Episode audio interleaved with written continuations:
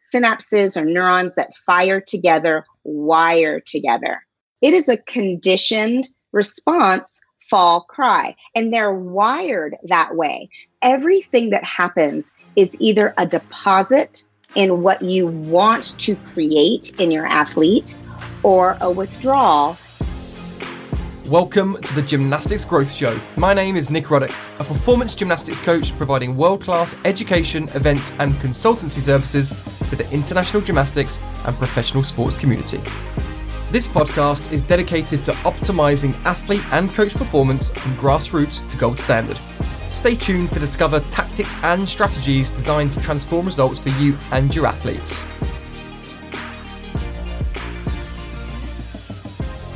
Welcome to episode 35 of the Gymnastics Growth Show podcast with mental toughness coach Dr. Alison Arnold. Doc Ali has pioneered mental training with gymnasts all over the world for the past 28 years. She's been the mental toughness coach for Olympic athletes, NCAA championship teams, and thousands of athletes chasing their dreams. After receiving her PhD in clinical psychology, she spent 12 weeks studying the mind with the Masters in Nepal, four weeks in a Thai forest monastery, three weeks in the Amazon jungle in Peru, two weeks in silence integrating it all, and still made it back to teach it to us. A former gymnast herself, she is relentless about helping people reach their potential. Doc Ali certainly brought a lot of value to this recording, which has been taken from a recent live broadcast on Gymnastics Growth TV, my brand new weekly live stream that you can catch up with on my Facebook page or YouTube channel. In this episode, Doc Ali breaks down some complex topics such as neuroplasticity into really easy to understand chunks and, of course, explains why the coaching community should have an understanding of these areas. She really feels that coaches can be leveraging the time opportunity they have at the moment to ensure their gymnasts not only return to training, but actually come back better. Alison shares some fantastic knowledge in science, but also the ways in which coaches can practically apply the tools. I'm sure you're going to take a lot away from this episode. If you're listening on your phone, it would be great if you could take a screenshot, stick it up on social media, and use the hashtag gymnasticsgrowth. As always, I'd love to know what you think of the episode too, so please send me a direct message or comment on the post on Instagram or Facebook. Here is a fantastic episode with Dr. Alison Arnold.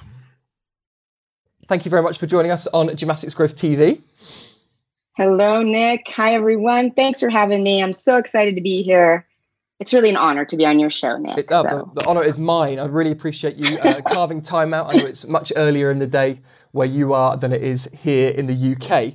Um, so why don't you just can you just start by delving a little bit more, giving a bit more information about your background and of course what we're going to be talking about on today's show as well. Yeah. So I spent my whole life as a gymnast. And I, in the US, was a level 10 gymnast. And then I got a scholarship to do college gymnastics. But I was always like a very mental head case of a gymnast. Like I was every coach's nightmare. I'm sure you all know what that's like. So I was interested in the mental side of sports, the mental side of our sport, you know, in particular. And um, my whole life, I've always been interested in like in people and why they do what they do. And so I've spent my whole career studying the mind and traveling around the world, studying the mind with masters in Nepal and Thailand and Peru to learn about what makes us tick and what makes patterns and habits. And that's what I want to talk about today. Today, we're going to talk about the brain and how the brain creates these patterns and habits, and how during this time when a lot of people are out of the gym, and I hope you all are staying safe and staying sane, um, how we can still use this time to come back better and to really build our brains.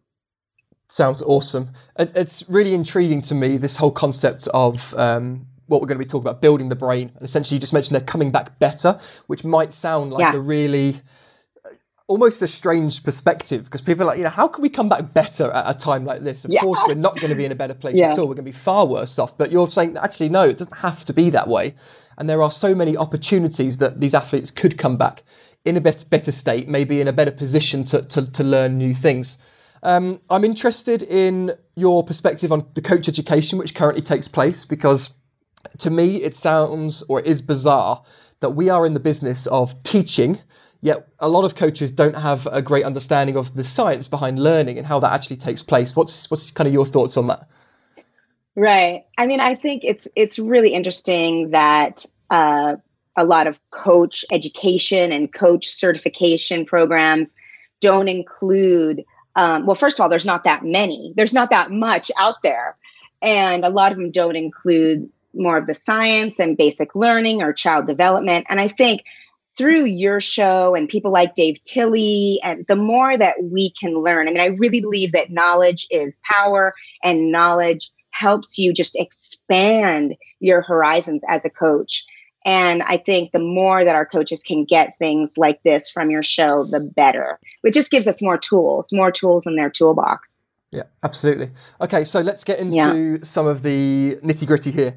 How are we going to yeah. do this? How are we going to get athletes to come okay. back better from from this? Well, first of all, I want you to know they really can come back better. And what we're going to talk about today is something called neuroplasticity. Now, I know that for many people, as soon as you get into the science talk, people like turn off but I want you to know that I am not a neuropsychologist. My doctorate is in clinical psych. So we're going to talk in ways that are very rudimentary that I understand. So if I understand it, you guys can understand it. Um, and we're going to talk on about how to build the brain. So we got to start with a little bit of science first. Um, and that is that the brain is made up of billions of neurons. And what's super cool about this is that 20 years ago, people thought that these neurons were fixed and not really changing. But now we see, and, and this is what neuroplasticity is, that with everything you do, with everything you experience, with every skill your athletes do, their brain is plastic and their brain is changing neural connections. And I think, Nick, we have an image to help you really see this. So, this is an image of neurons firing and connecting and creating roads in your brain with everything you do, everything you do. So, at first, those roads might be like just imagine a path in a forest and you just start weaving your way through the forest. And that might be when you do something for the first time or your athletes do a skill for the first time. But as you keep firing these roads, the pathway gets more and more embedded and it actually wires together. And then finally, you create habit. And some of those are good and some of those are bad, which we'll talk about later. But these these pathways be, form roads and eventually superhighways where behaviors become automatic. And and these synapses which is where the neurons meet become wired together. There's a great phrase in neuropsychology and neurophysiology that says synapses or neurons that fire together wire together. And so they wire together creating stronger and stronger roads and so the cool thing about this, especially in the time right now out of the gym, but this is true in the gym as well, that there are parts of the brain that don't differentiate between actually doing a skill and doing like a realistic walkthrough where you're feeling the skill mm. on every level. And we're going to talk about um, integration of different parts of your brain as well. But the more that they can do this with skills, but also with behaviors, the more that we can hardwire these skills in so that they come back faster and better. And again, these tools are great right now out of the gym and I'm very practical as a mental toughness coach. So I'm going to give you practical ways to use these skills with your athletes. But it's also great to use these when they're in the gym. And we're going to kind of talk about both parts. So, is this why visualization is such a powerful tool? Because essentially, as you're visualizing, you're also kind of taking your body through that experience, and then you're also still firing along these pathways. Is that where where some of this kind of connects to what visualization is? Definitely But I even like to take visualization mm. a step further. There's something called brain integration with these pathways. And I, am sure you noticed in the video that it looked like a web or like a root system. There was there was neurons connecting to neurons all over the place. So when you integrate different brain centers, let's say the auditory center, the hearing center, or the proprioceptive center where they're they're feeling the skill. And maybe there's a visual center or maybe there's the center of your brain that stores music and emotion. So i don't do a lot of straight visualization. I try to do brain integration where i have my athletes again move through the skills where we're creating this web of neuronic firing in different centers. So many athletes, too, when they visualize, they'll make an excuse like, I always see myself falling or things like that. So when you have them move through the skills with maybe activating body positions and activating key words or key technicals that they hear inside their head, like squeeze, push, and you're playing a great song in the background. And so you're getting an emotional connection what we're creating is that web of neuroplasticity and, and neural connection that then they'll take it into the gym and sing that same song in their head or sing that same song in a competition. And what we're trying to do is create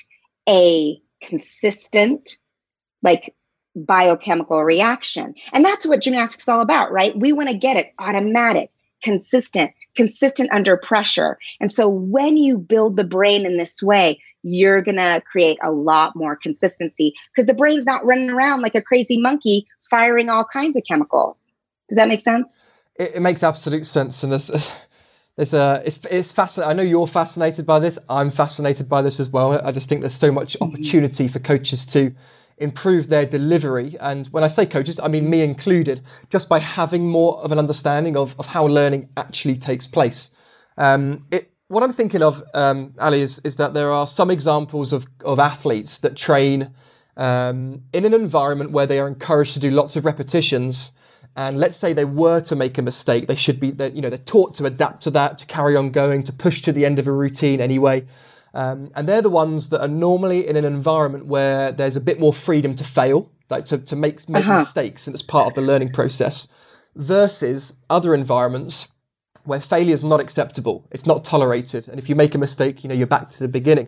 And I'm just thinking here that what I what I've, I've often found is the athletes that train in an environment where failure is not just allowed but almost encouraged are the ones that mm-hmm. can um, be mentally tougher because they're more versatile. You know, they've made mistakes over and over again. Maybe that's the fact that they've created so many more um, neural pathways or, or, different webs, if you like, of being able to respond to mm-hmm. different scenarios rather than only working in one kind of direction. And if they make a mm-hmm. mistake, they just come off that that pathway, and you know they can't pick themselves back up again. Does that make sense? Yeah, I think that's totally true because if you have a lot of neuroplasticity and a lot of brain integration with these different parts, you are more adaptable. And that's a key word in this discussion, really, that the brain is adaptable. And a way to think about it, and the way I like to think about it as a coach too, is that everything that happens is either a deposit in what you want to create in your athlete or a withdrawal in what you don't want to create in an athlete. And again, it really is literal because as your brain continues to fire on that pathway, it has a tendency to go that way. So let's say you have an athlete that falls, you start to get agitated as a coach, the athlete starts to get agitated. That's building that road inside their brain. Fall equals what? Agitation fall equals disappointment in my coach's face. And that again becomes embedded. So you're looking at this from a lot of different angles. If you have a culture where if the athlete makes a mistake, you're like, it's okay, let's go on, you can do this. Then it's like, mistake, okay, mistake, adversity that I can overcome. And then you're programming you're really, I mean, I, I wrote this down that coaches are brain sculptors. And and I don't mean to make you guys intimidated that you have so much power, but you do. And you are sculpting the cause and effect pathways that will last an athlete through their entire lives, like mistake, challenge, mistake, failure. Mistake, my coach is engaged. My coach loves me still. My coach believes in me still. Mistake, disconnection, uh, judgment, pain. So you really want to think about okay, if everything I do is building this brain road, what do I want to be creating? Yeah, again, so many amazing points, and I'm just thinking about the um, the also the accountability of the coach to recognise, like you said, that they are brain sculptors. It is a big responsibility, but it's something that we should be excited about, um, not intimidated about. It. We should be excited about that. Um, essentially, what we're saying here is that everything that we do, whether it's an athlete or ourselves as human beings, is learnt behaviour. It's it's based yes. on the fact that you know th- we are what we repeatedly do, and so if we yes. brush our teeth a certain way in the morning, then we will create a neural pathway about that's how we should brush our teeth. And if I use my left hand instead of my right hand, then actually that that becomes um, clumsy, and I'm not very good at it because I haven't created that kind of pathway. I mean, essentially everything is learnt behavior, isn't it? Yes, yes. And, you know, anyone that took basic psych remembers that Pavlov's dog, you know, experiment that that where you rang a bell and the dog learned to salivate. I think I think most people have heard that that mm-hmm. he taught the dog that every time he rang the bell, the dog would salivate because the food was coming. And then when he took away the food, actually when he rang the bell, the dog would just have that automatic response. And I hate to say that, but say this, but we're not too far away from that ourselves. And um, it's true again through your even through your coaching behavior that everything you do is is building that pathway. Let's say you're coaching and you look at your phone to check facebook while you're coaching. That is a pattern. And then if you keep doing that you make that road in your brain a super highway to where that becomes habit. Mm. so it is true that we're doing it in ourselves as well, that we're creating habits of reactions all the time. Now, the good thing is, remember that you can either build these highways or there's something called synaptic pruning, that it's kind of a use it or lose it type of thing. Like if you stop doing a certain behavior, like you stop automatically turning into Starbucks on your way to work, that habit can change. But it's hard to change habits too, because it's almost like if you imagine that road, imagine one of those kind of ripping away. It's almost like that synapse is pruning and ripping away and like finding a new place to connect. So that's why habit formation is is hard and it's hard to change habits too. So let's get into um, how well synaptic is that is that the right word? Synaptic pruning was that what you mentioned? Did I get that? Yeah, right? synaptic pruning. Yeah, yeah. synaptic pruning it. is again. Yeah, you use it, and mm-hmm. when you use it, you're building your superhighway. And when you don't do it, yeah. you can have synaptic pruning, and that's what we don't want to be happening during this downtime um, we don't want a lot of pruning. And I think that's what coaches are scared of. We're losing this. We're losing our you know automatic responses we're use, losing our timing and some of this is true i'm not saying that what i'm going to tell you to do with your athletes mm. will help alleviate all of this but i do think that we can do some things right now with our athletes that'll really help them come back better Excellent. Sounds great. Well, let's get into what some of those things are then. Where do we where do we start with that? All right. So, you want to remember that you're building the brain bank. And every repetition done in a positive way is making those synapses join and wrap themselves with a protein called myelin. And then you have this synaptic pathway that will serve the athlete when you get back in the gym. something very important for coaches to do right now is have their athletes write down. I have my athletes write down keepers, upgrades, and fixers on every event. Keepers are skills that they did last season that they want to keep going into new season or they want to definitely um, do when they get back in the gym. If I tell you the number one thing that my athletes that I work with individually are saying that they fear, it's losing skills. They are afraid they're going to lose skills. So, keepers are going to be skills, again, that they did last season that they want to keep. Then there's upgrades. I think that they can start training upgrades now, even being out of the gym. And I'm going to tell you how in a minute. So they write out all their upgrades on every event. And then I have them write out what I call fixers. Now, fixers are habits, bad habits that they would like to change even while they're out of the gym. And I know you're saying, like, Ali, how are they going to change bad habits out of the gym? But I'm going to, again, I'll tell you how in a minute. And I know it'll make you coaches very happy mm-hmm. that if there's an athlete that always throws their head, maybe we can fix that out of the gym. Then, after their keepers, upgrades, and fixers, I have them write keywords for each of those skills. So then I'm stimulating kind of a technical and auditory part of the brain, writing keywords that are very rhythmic because I also want to stimulate a rhythm part of the brain, which is a totally different part of the brain. The brain. The effect of music on the brain is in a class all its own. And if you look at studies in Alzheimer's and Parkinson's, it's amazing how people with Parkinson's can have like freezing when they walk, and then they can sing a song inside their head that they love, and all of a sudden their motor function works. And this is the same with Alzheimer's patients. So if you want to Google or YouTube those studies, they're fascinating. So I always pair my skills with rhythmic words and I also pair it with music. So I'm going to have them do these walkthroughs with music.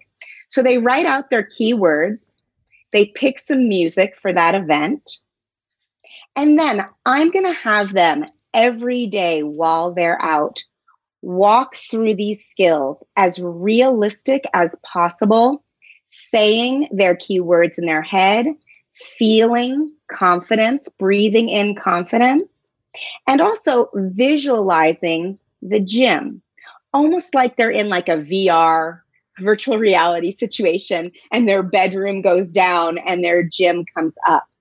And I'm going to have them walk through at least 10 skills a day. Now, for fixers, I'm going to have them do what I call freeze and squeeze, which is, let's say again, they don't get their arms by their ears.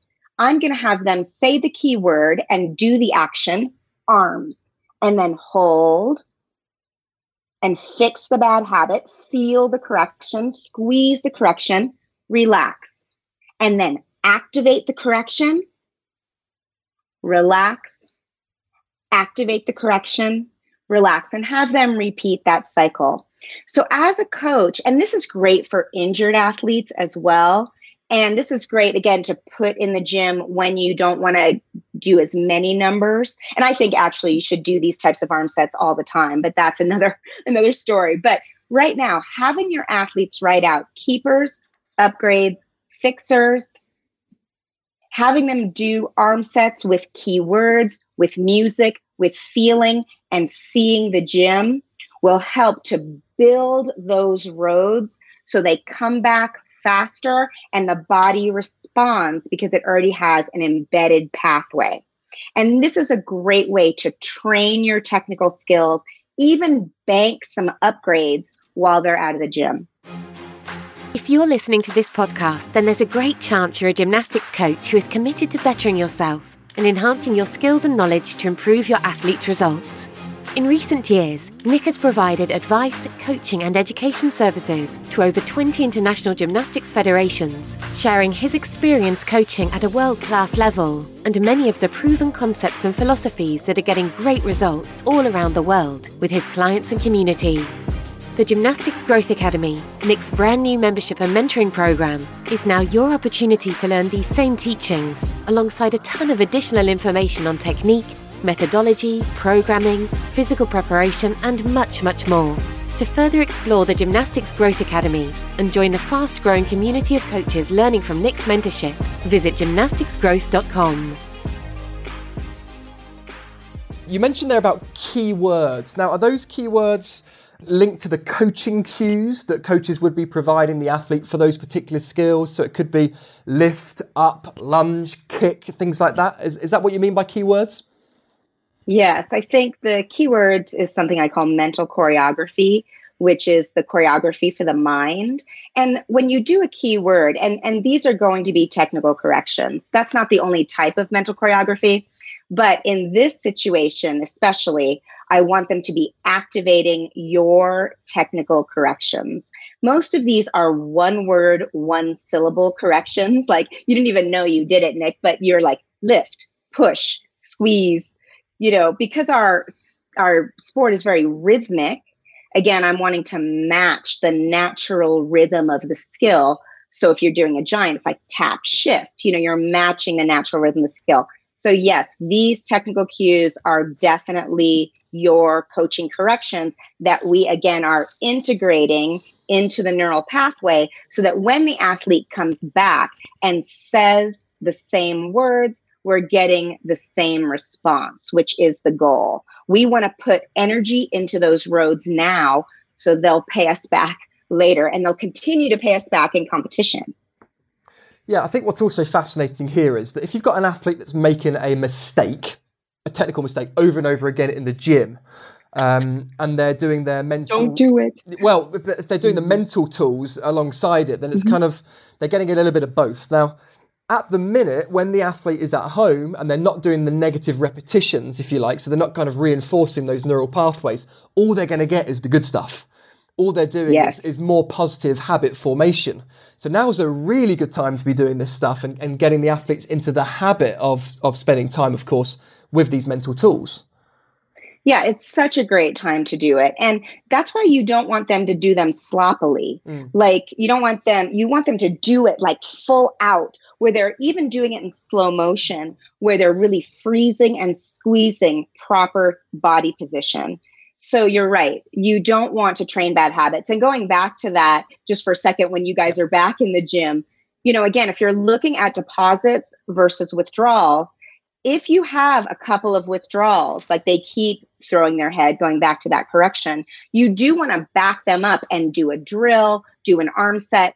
Again, we're thinking about how thinking about how to build that pathway that we want that's going to pay off pay off for us. There's a great quote, and it's um, passing mental states become lasting neural traits. Mm. And I think that's true. You know, you want to have every passing mental state be what you want for that athlete because it becomes embedded and burned in to their hard wiring of this kind of electrical brains you know system that we've got going on Nice. Yeah, absolutely. I think, um, I mean, I, I, love the language here deposits, withdrawals, you know, learnt behaviors, habit formation. Yeah. I think it, this is all amazing stuff, Doc Ali. Thank you so much for sharing it with us.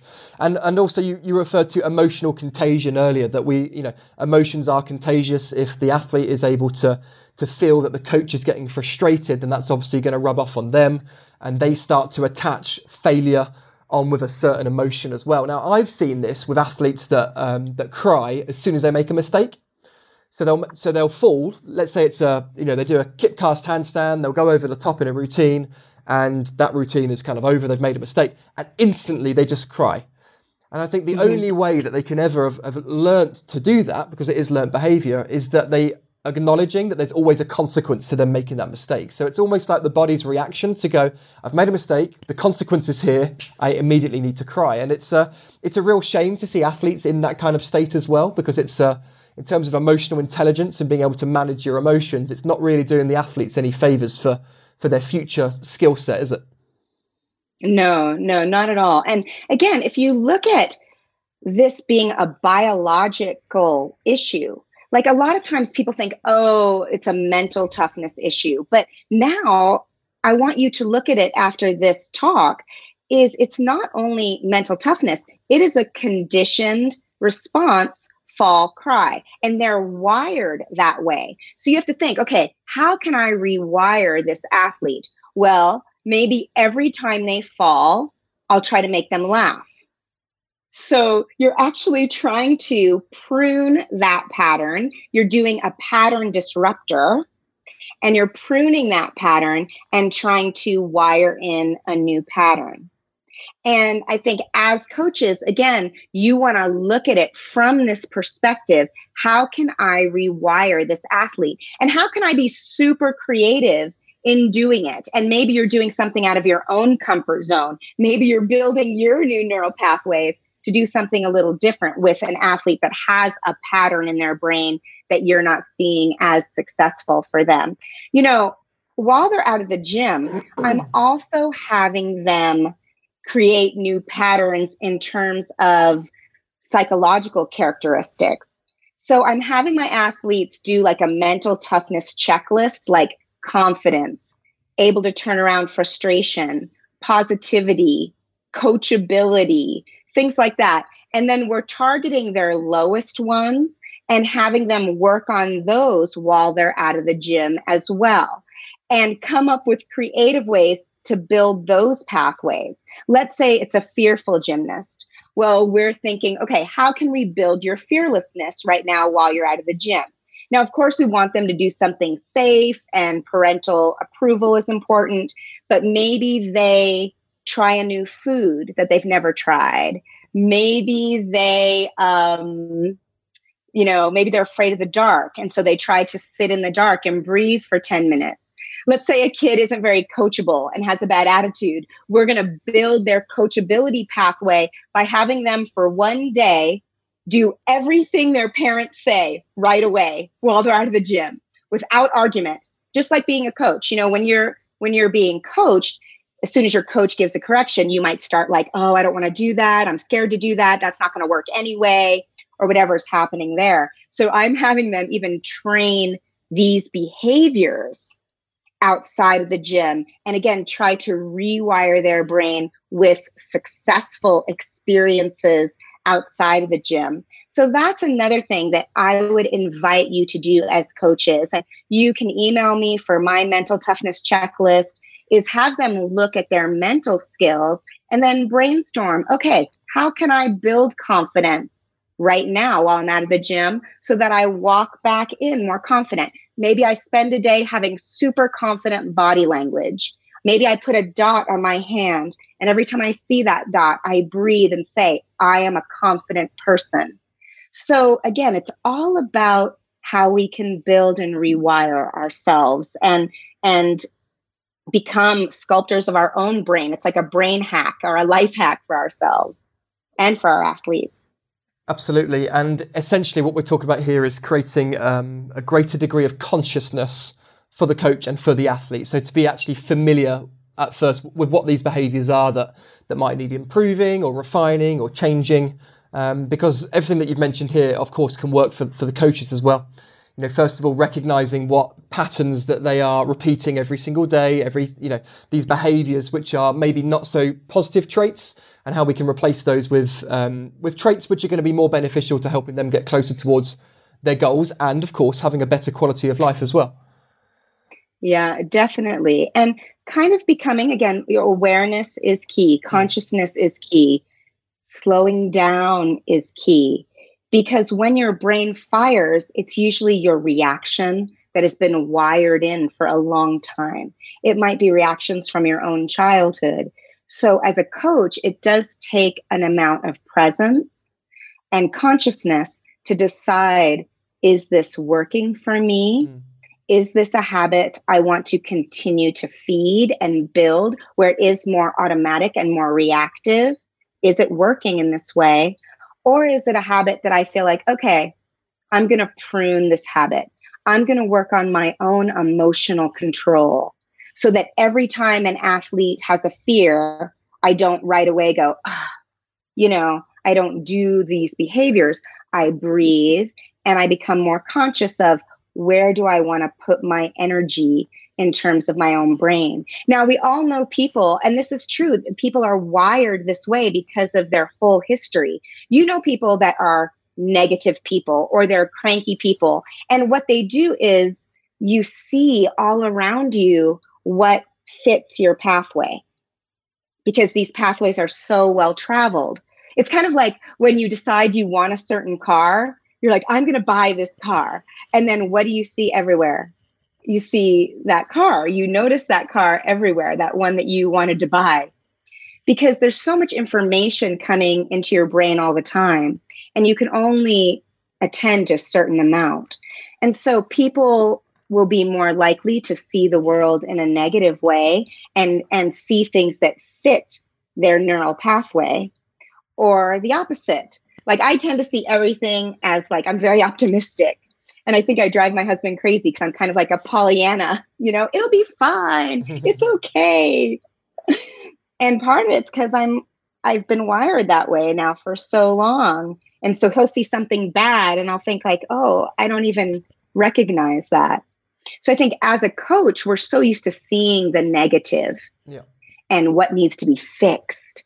And so you might even stretch your own brain, and there's ways to work on your own neuroplasticity by having a day where all you do is reinforce the positive.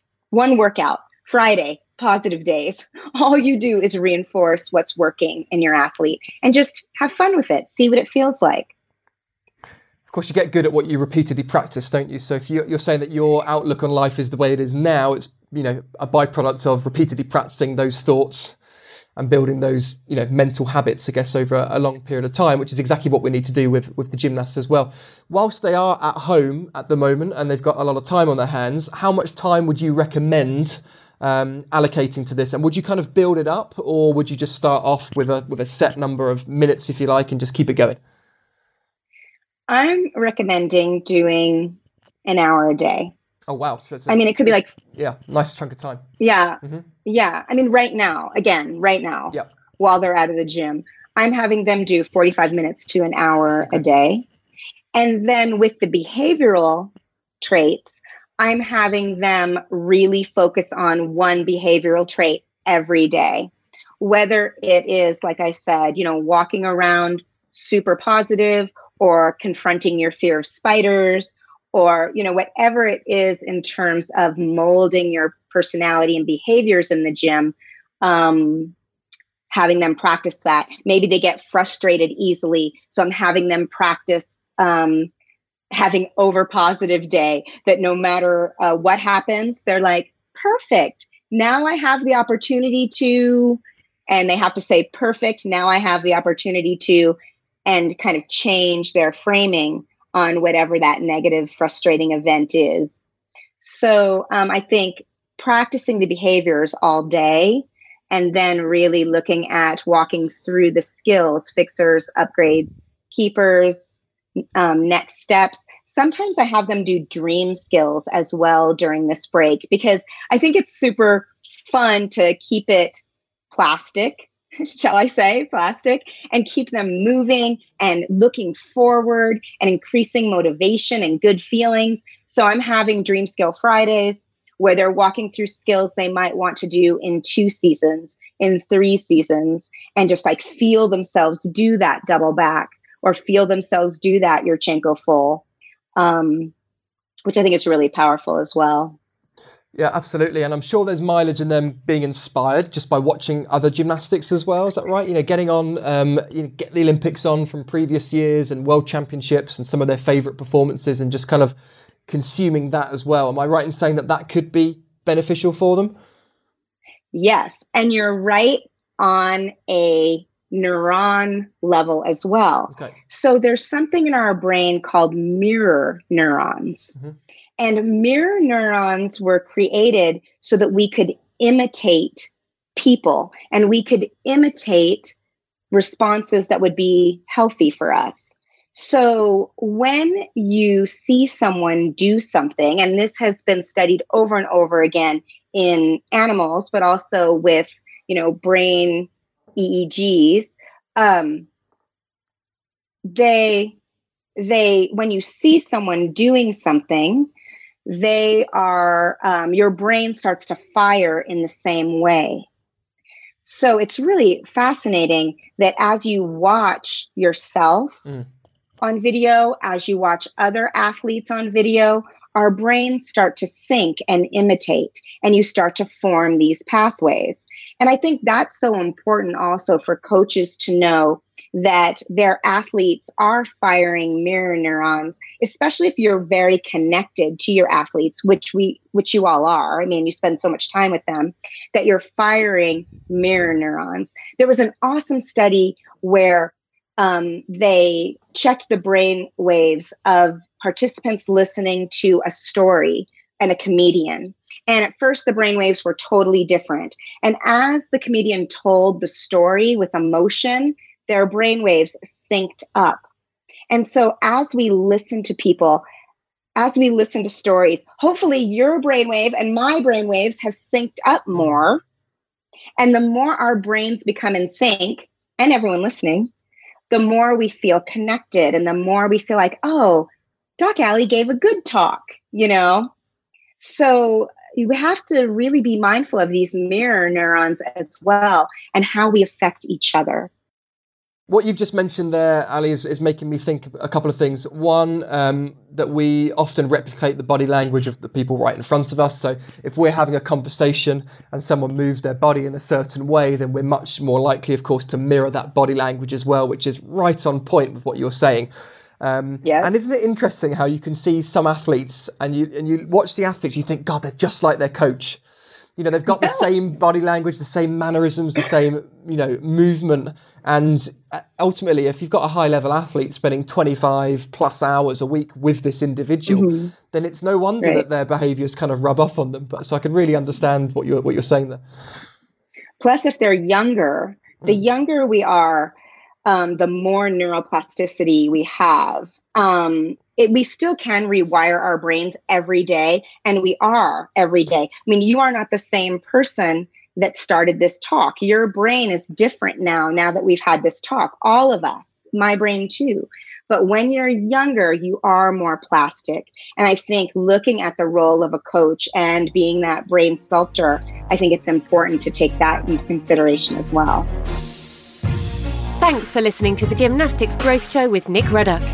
We hope you've enjoyed this episode, and if so, we would love for you to leave us a five star review on Apple Podcasts to help support the positive messages found within these episodes.